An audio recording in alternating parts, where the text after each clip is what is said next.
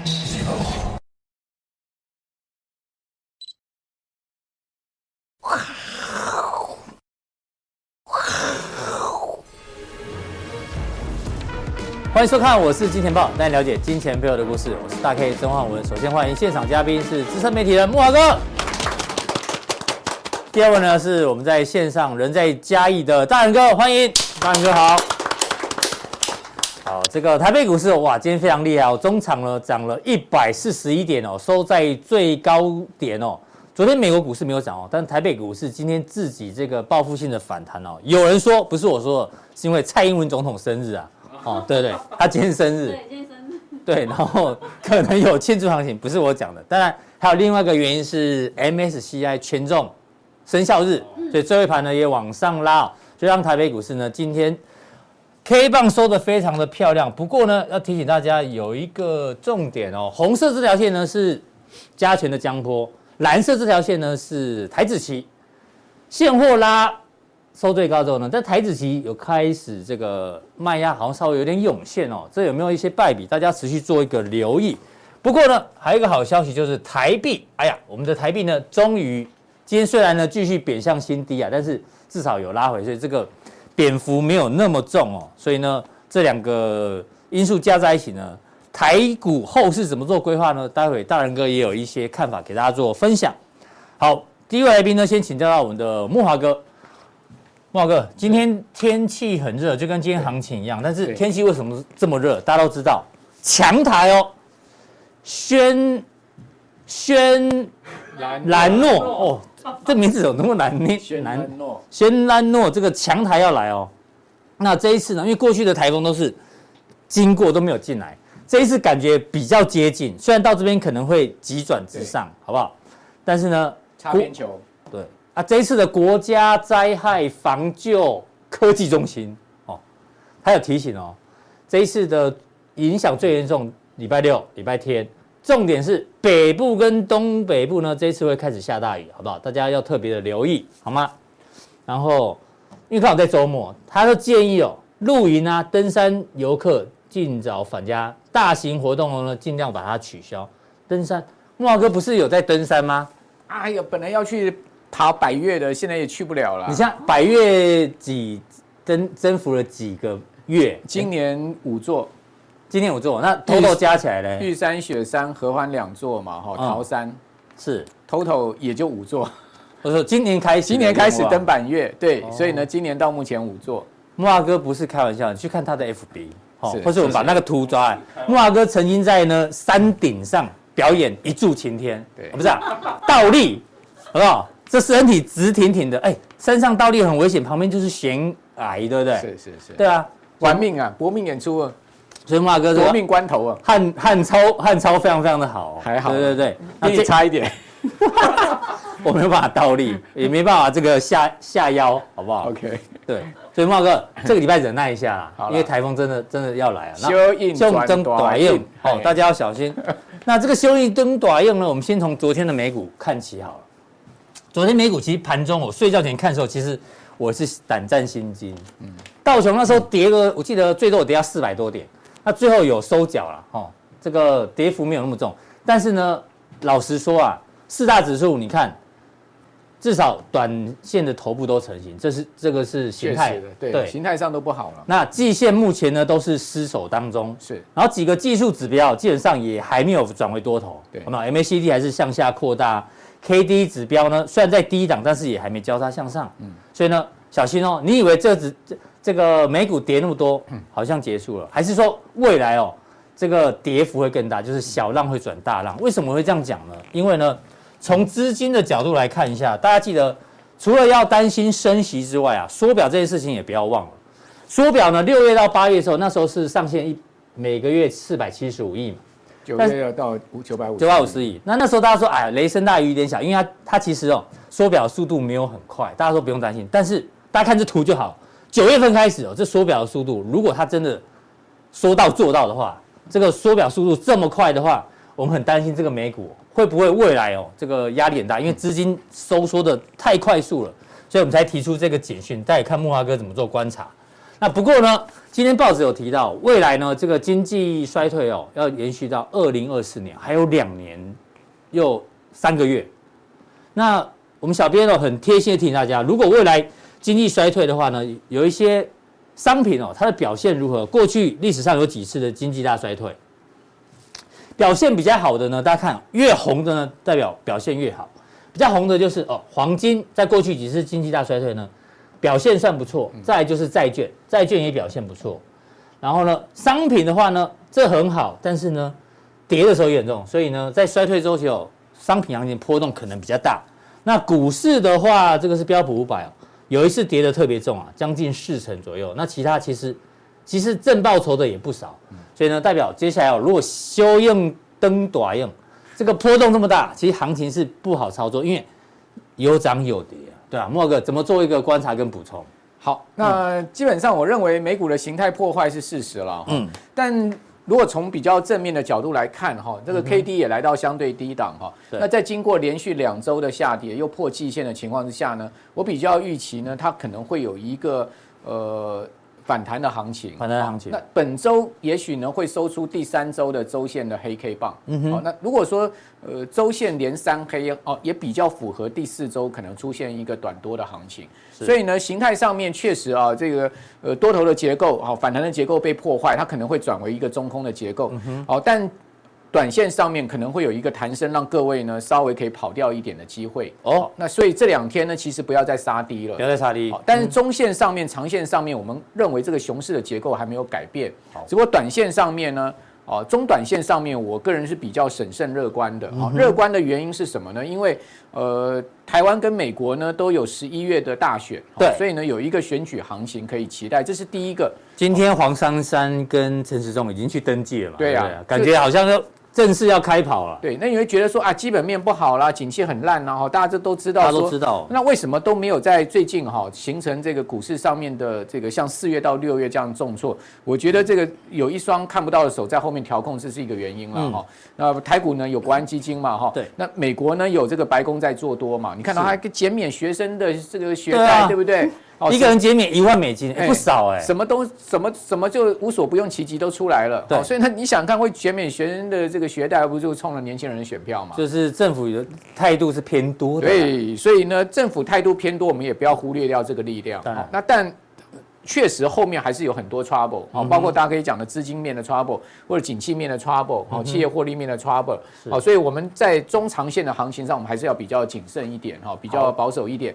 那么看到这个是今年8月以来标普的行情，对，到这个8月30，那今天晚上美股会收月线了，那么可以到8月30呢，整个标普是跌了 3.49%，换言之呢，从上半月的上涨呢，转为下半月下跌，而使得全月收跌的可能性非常高。因为今天晚上标普要涨个 3.5% 的几率不大，所以我认为收跌的这个情况是应该确立哈。那可以看到，但问题就是说呢，我们看到整个8月来大家可以看到美股出现了连3跌，连4跌之后呢，它后面都会出现一个比较强力的反弹。对，你有没有发现连4跌都跌 0.1%？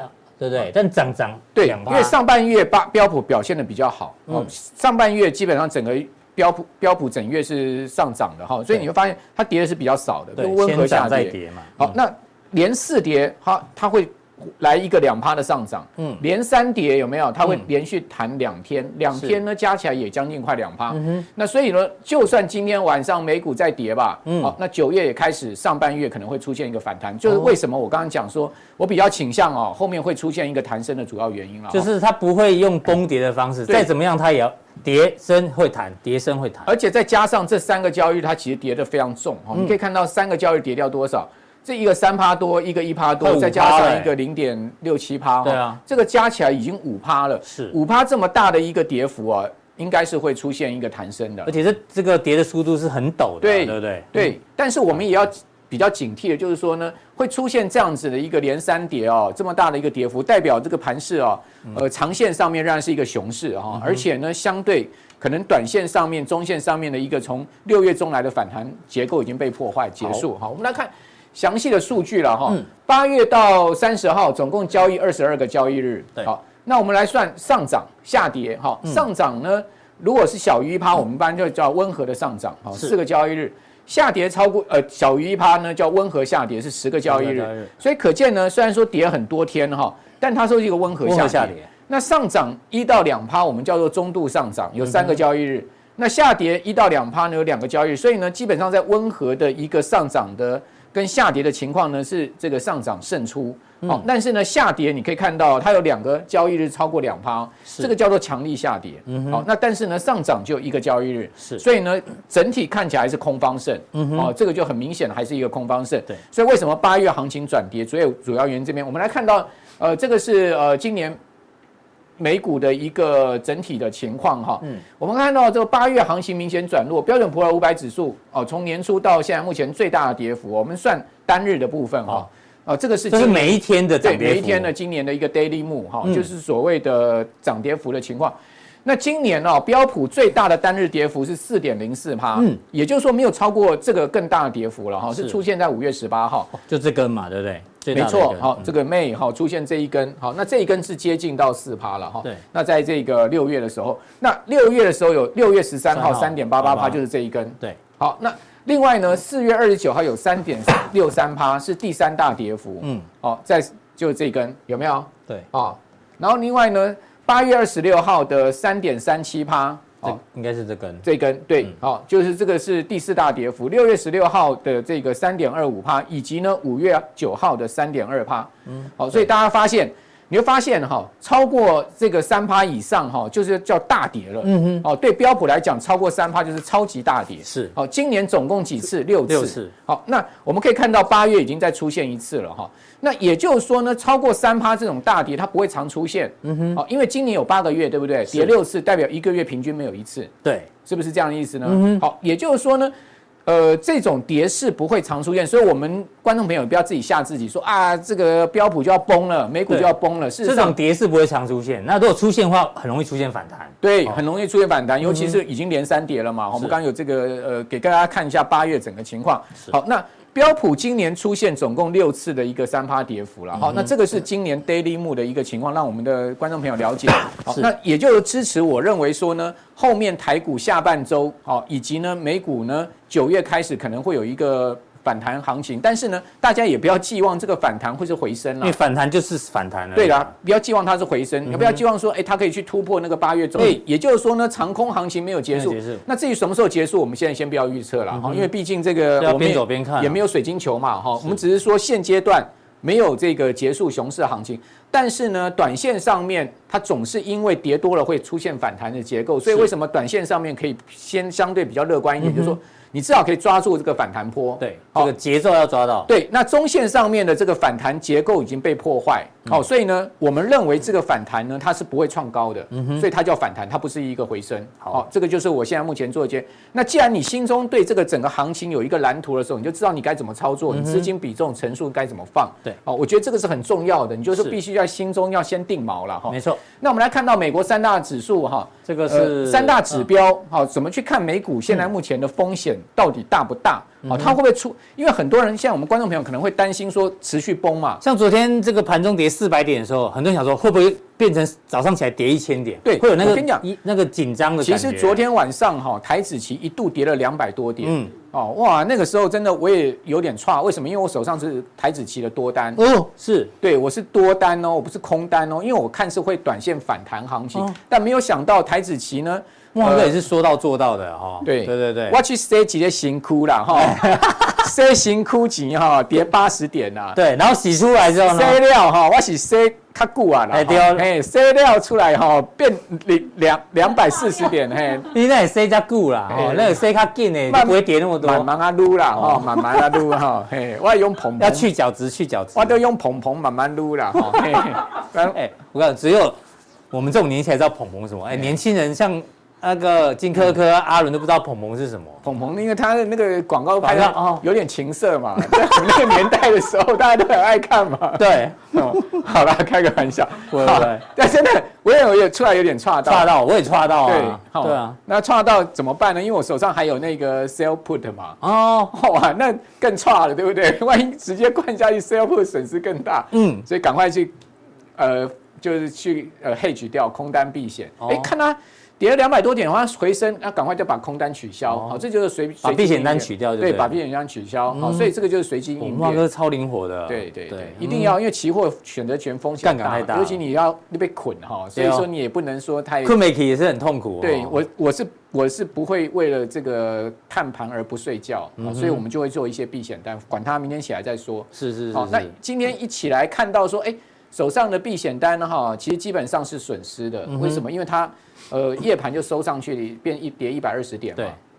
那你就怎么办？开盘立刻把空单解掉嘛，好，留多单嘛。好，那果然被压中了。对啊，果然今天收最高，收最高压中了。所以说呢，基本上多单就赚到钱。叔叔有练过。那空单是一些，大家不要乱学。空单是一些损失，没关系。那本来我们就是要避险的，那个就是买一个 insurance。所以说这个也是跟我们观众朋友讲一下，我们在期权操作的一个策略面哈。对，大家不要以为台上10分钟哦，台下是30年功啊。对，木华哥每天晚上那边实战操作，对不对？杀进杀出的，每天晚上都实战演出啦哈。你要讲去哪里？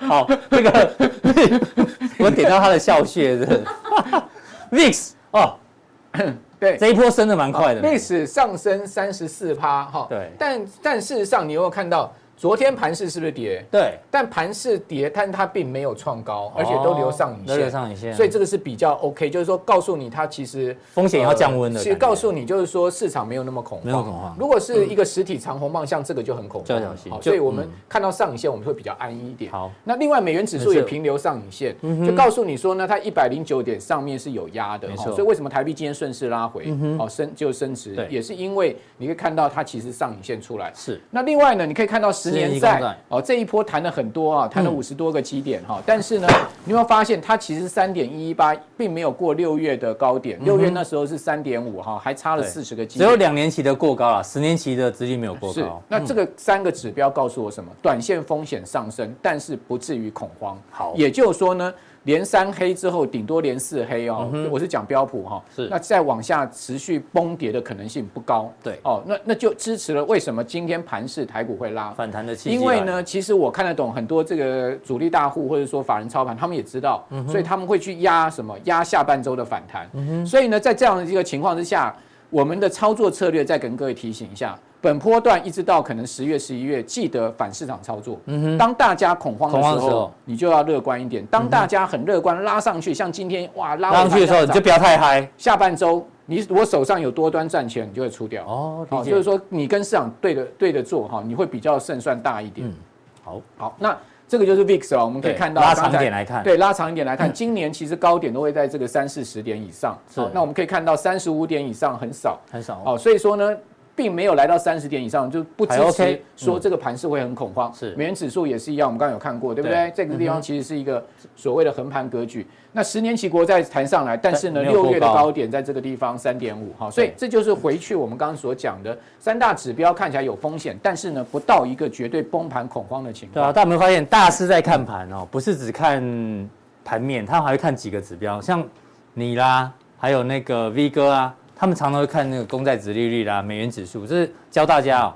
当大家在恐慌的时候，你要去看那些特别的指标有没有恶化。如果没有恶化，你就不用太紧张。没错啊，其实我们上大 K 节目都是把我们的所知所学那个贡献出来给我们所有观众朋友。我们把木华哥掏空，不会跟杜大师一样，木华哥掏不空的啊。我们永远在前进跟成长自己。对，木华哥也希望我们的观众朋友、爆粉们也是这样子。对对对，跟着木华哥，跟着我们来宾一起学习。是的，对的，嗯。所以3大指标目前是 OK 的嘛，显示风险有上升，稍微上升。但是呢，因为它反映美国4大指数是连续2周的下跌，本周有可能会跌第3周，但没有关系。有利面是什么呢？3大指标都没有突破前波高位。对，不利面是什么呢？确实市场氛围转趋保守，而且呢，反弹结构面有被破坏，所以有利有弊。就是量能一直出不来啦。对，好，这个也是跟台股现在目前的行情一样。那台股更多了一个人为操控因素嘛，因为毕竟有这个国安叔叔在那边嘛，所以说呢，盘势上面有一个看不到的手在做。就你兄弟啊，我兄弟，对啊，阮清华嘛，哦、对啊，国安叔叔哦。哦Okay. 他年纪比你大，是不是？应该是吧，不知道要 Google 一下。阿兄丢丢啊，对，阿兄。好，那道琼破连三黑破季线，一般来讲破季线之后呢，它比较容易出现一个反弹。你要看这个地方有小破季线，是弹上去哈，所以呢，再继续灌下去的几率不大哈，再加上 KD 都已经来到低档，是。纳指稍微守住季线，11887哈，那各位看到它收在11883哈，是小破线，应该讲说就是留下影线，稍微守住季线。那今天晚上如果顺势反弹收，就比较好。如果反弹的话，这边有一个小背离啊，对不对？是啊，价创新低嘛，指标没有创新低。对，但是你看到什么均线下弯，要小心。上档压力也是很大，这个月线也开始走平下弯哈，所以上档弹上去不要寄望11318，只是反弹，好不好？先规划反弹，没错，先规划反弹哈。好，那我们来看到这个是今年以来这个纳指波段回档的情况。纳指的高点在这边，好，8月16号13181，回跌到昨天盘中的低点哈11790，跌幅是10.5%。是。那道指呢高点8月16号这个地方34281，跌到呢31647，就昨天这个盘中低点哈，跌幅是7.6%。所以呢，还是科技股啊。相对跌势大于这个所谓的传统产业或者金融股哈，是。那有利面是美股技术指标 KD 值都回降到低档区，都20以下了哈。不利面是呢，6月中下旬以来多头的反弹结构，这个6月中下旬以来多头反弹现在真的是被破坏了哈。所以说中长线上面，我们仍然认为熊市结构没有改变的主要原因就在这个地方。对啊，你看这种跌的角度跟这很像啊，跌得很快极容易出现反弹。对，没有跌得很快容易出现反弹。对，现在就是希望。有没有这个反弹的机会给大家做参考？没错，那但是弹上去弹个2-3天哦，其实你就可能要小心了。对，如果手上有多单的话，可能就做一些减码哈。还是我们一再的建议，就是一再的这个范例啦哈，就是说基本上呢，就是50%的现金，5%的持股，你会心情会比较安定一点。是，好，不要修恨，顶多持股5成。没错。好，那茂哥已经把这个美股的规划已经讲得很清楚，好，大家做参考。那到底加强定的时候呢，美股下跌，茂哥短线可能不用怕，但是呢，台股部分呢，要怎么找一些相关的强势股跟逻辑？一样延续上2个礼拜，就是从美股看台股。是，好，这个 Halloween 快来了哈，所以说呢，大家要这个稍微戒慎恐惧一点。好，非常谢谢慕骅哥的一个分享。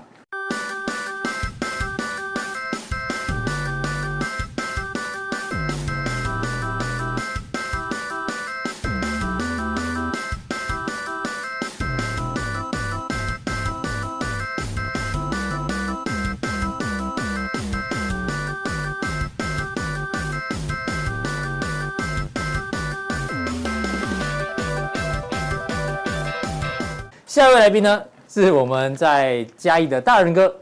那大仁哥要跟大家讲的是什么呢？先跟大家看一下，到底这个景气循环怎么看？现在到底是多头还是空头？刚慕骅哥其实讲很清楚，其实现在是空头，没错。那今天呢，这个报纸整理了这个是寿险业近来的操作。其实你看他们的操作，你就知道今年的行情有多难操作。画面上呢，我们把这表格直接框在这个 K 线上面。你看哦，这2个。1月跟2月的时候，他们是减码的，那是跌。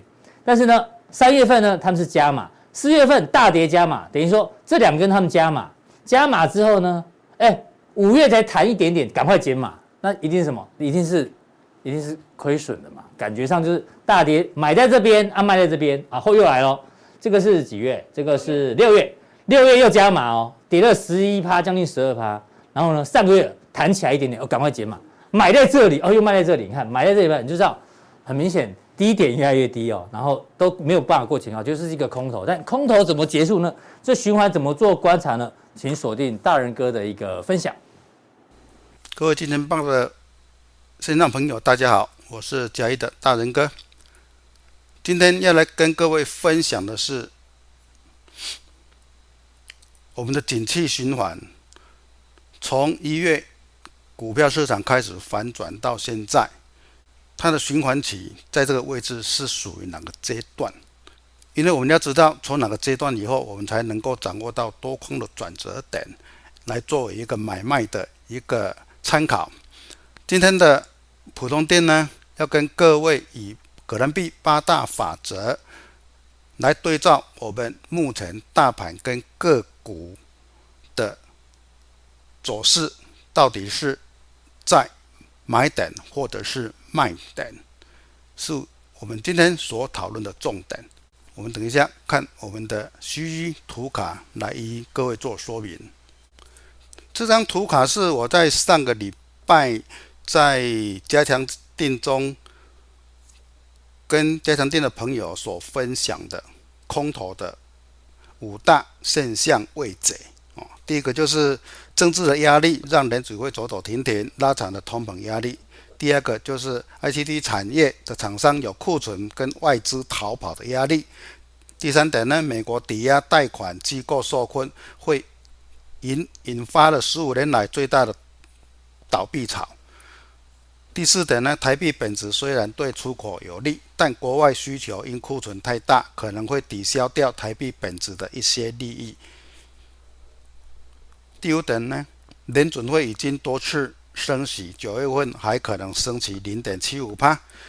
台湾央行升息幅度不如美国与台湾的利差扩大，直接反映就是外资都希望回家。这个是我在上个礼拜跟加强定的朋友所分享的一个主题。这张图卡是大家已经听了一个 3-4 天了，就是在星期晚上鲍尔的谈话内容。他第一个就是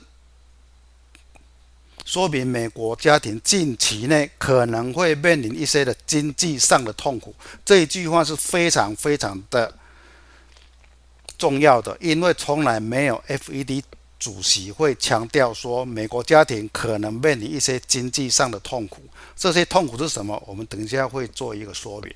第二点呢，在鲍尔说在通膨受控之前，美国经济货币政策需要紧缩一段期间，就是在这一段不算短期的时间内呢，经济会成长会趋缓，就业市场会疲惫，然后家庭和企业也遭受一些磨难。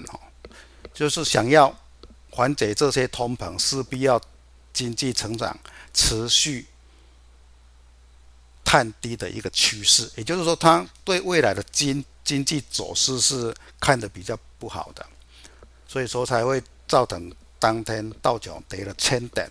好，第三点呢，人们在意的不是升息的速度或金融环境，因此变得会吃紧，这个已经都开始反映了。但是未来呢，就是要限制经济活动，货币政策的立场究竟会延迟多久？假如说你延续的越久的话，代表市场会越恐慌，下探的速度会很大。我们可以去比较鲍尔的谈话纪要，跟我刚刚跟上个礼拜所说的，好像有很多雷同之处，意味就是说，我们所分析的一些角度跟依据都跟联储会主席鲍尔所看法是一致性的，所以说这个希望大家能够去做一个了解，才能够掌握未来是多还是空。好，我们进入今天的主题。我们今天主要看的是景气循环。我们首先来看这个图例上来讲的话，从2020年疫情开始反转以后，我们就知道一路上升到今年的下半年，在3月份开始以后呢，会看到殖利率开始上扬，股票量缩下跌，而且创造加速减少，这个就是代表已经开始进入第二阶段，经济产出高于长期趋势但持续下降，经济成长减速，通膨上升，这些就是目前的环境，都是相符的。因此呢，这些是进行式还没完毕，进行式配合刚刚鲍尔的谈话现在这个是进行式。因此呢，未来呢我们还要经历经济产出低于长期的趋势且下降，经济成长减速，通膨下降。注意的是，通膨要下降以后才会进入到衰退期，这个还没，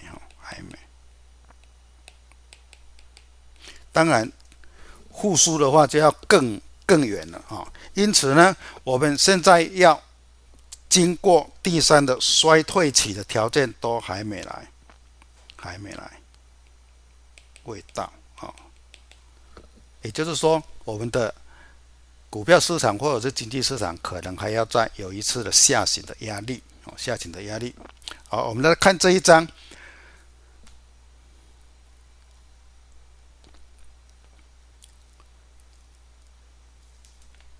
这张图呢是通缩的循环图例，这个是很少看到，这个只是预备起来让各位做一个心态上的一个了解啊。这个跟这一张有什么不一样呢？这一张是一个景气循环图，也就是说它高完以后往下还会再往上做一个复苏的动作。万一说它没有复苏会变成怎么样？就是我们这张图卡所要介绍的，它会变成一个通缩的循环，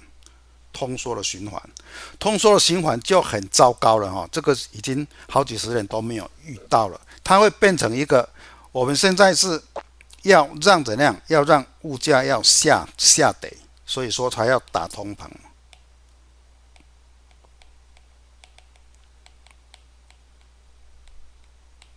打通膨就是要让物价下跌，但是物价下跌以后呢，会变成厂商的获利会减少，以后呢，会变成不加薪，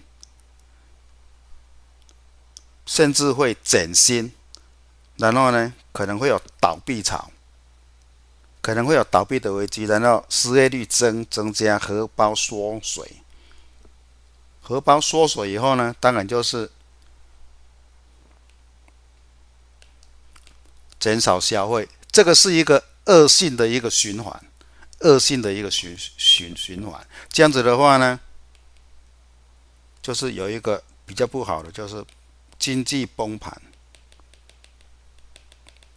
会不会到不知道，但是假如说我们整个经济情况控制的不好的话，这个在明年一出来的话，就会产生非常大的一个股市的下跌，这个大家要稍微注意一下。会不会来不知道，但是有发生的时候，大家都要稍微注意一下哈。会从物价开始下跌，然后厂商的获利减少，倒闭潮、失业，就是这几个面向的话，大家要稍微做一个追踪。好，这个是今天要讲的一个葛兰碧8大法则的一个图卡哈。这一条来讲的话，我们就是以季线、生命线、季线来做一个判断。它的一个买点就是碰到季线买，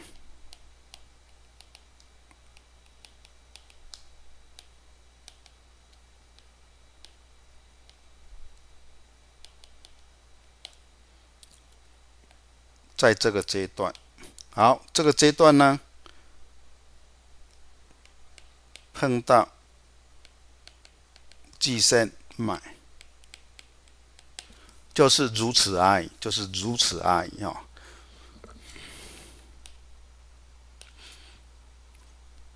所以说它有一个试买试卖点。好，这个是我们那个常看到的一个教学的图卡。我们来看我们现实的大盘目前到底是长什么样子的。好，我们把大盘的季线把它画出来以后，看到的话，是不是跟葛兰碧八大法则的胶水图卡几乎是一模一样啊？几乎是一模一样啊！这张图卡假如说不熟悉的话，大家可以去慢慢的去做一个研究。我们在看比较近期来讲的话，反弹拉回季线不过的话，就是一个卖点。现在呢，就是来到突破季线，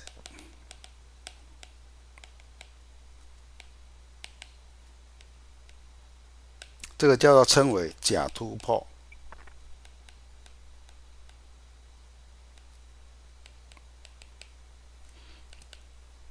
是要卖的，注意啊，现在是假突破基线是要卖的，所以说用葛兰碧八大法则来看待我们的大盘的话，几乎是跟我们的胶水图卡是一模一样的。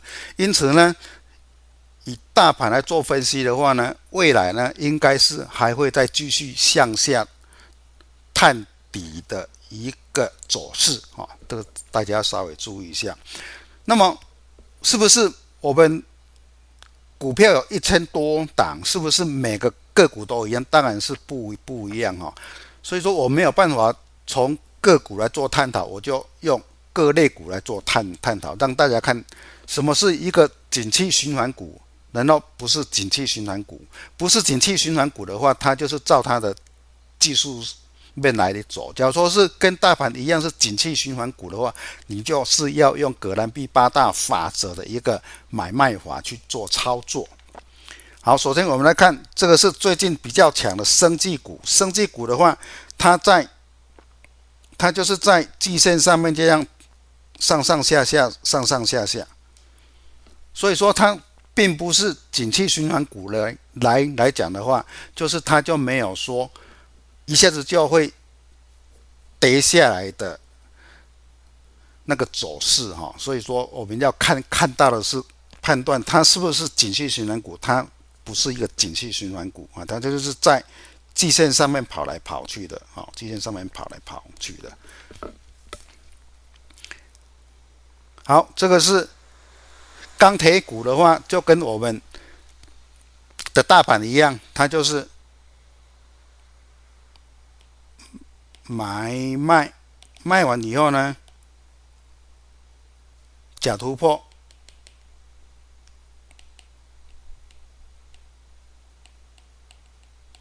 好，碰到季线，当然这个是卖点，它会再往下啊，这个是一个钢铁股的，它就是景气循环图哈。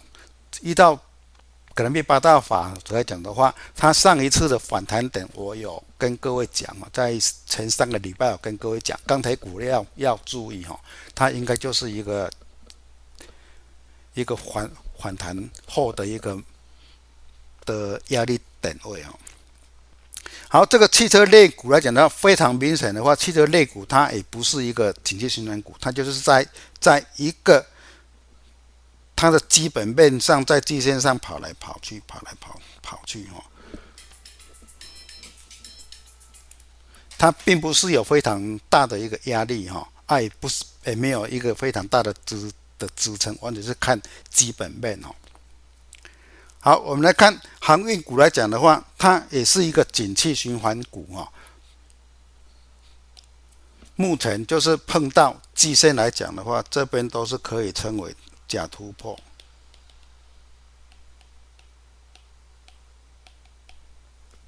这边来讲的话，应该就是一个压力点位，一个压力点位哈，大家就是要稍微要注意一下。好，金融类股的话也是一样哈，它是一个跟大盘一样哈，是一个假突破的一个走势哈。所以说未来这边是不是有支撑啊？应该就是以这个点位做判断，好，我们来看刚刚所讲的最强的生技类股，最近来讲的话就是合一。合一来讲的话，它拉上去以后，今天就创高哈，今天就创高。所以说像这种股票，我们把它的那个指标股把它抓出来以后，就去用指标股来去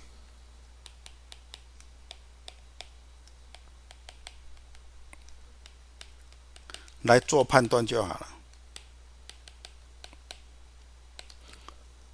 指标股弱的话，就是要压力等到了啊，就是这样的思考模式就好，因为它是一个非景气循环股，一切就是以它的基本面来做考量。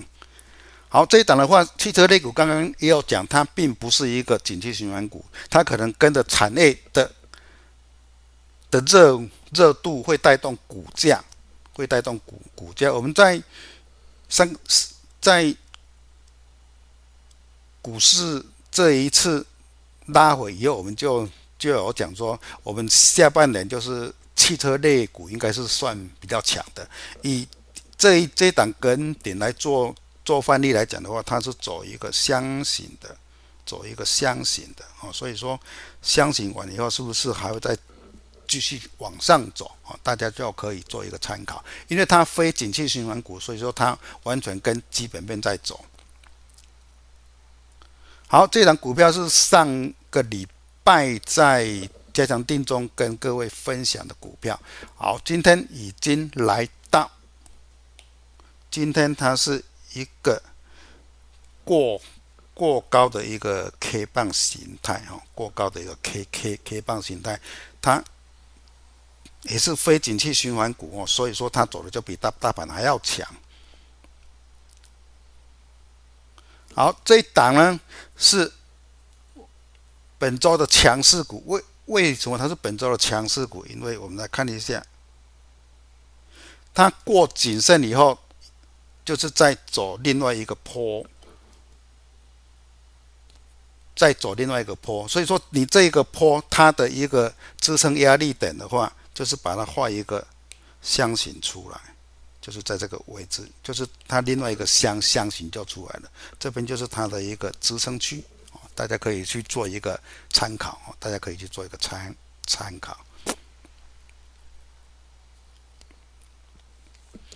好，今天的大盘走势的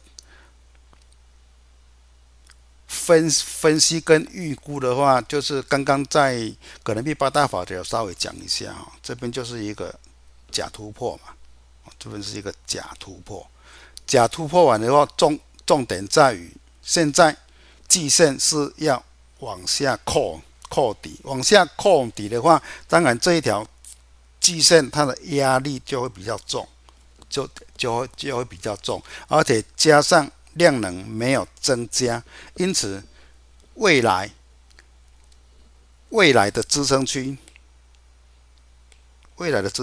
就颈线位置跟前低位置，这两个就是两个支撑点位，是不是会有支撑？大家在下个礼拜就能够分辨出来。我个人认为的话，应该是要以保守为之。以上是今天跟各位普通店的朋友大家所分享的景气循环与哥伦比亚大法则。等一下在加强定中呢的主题就是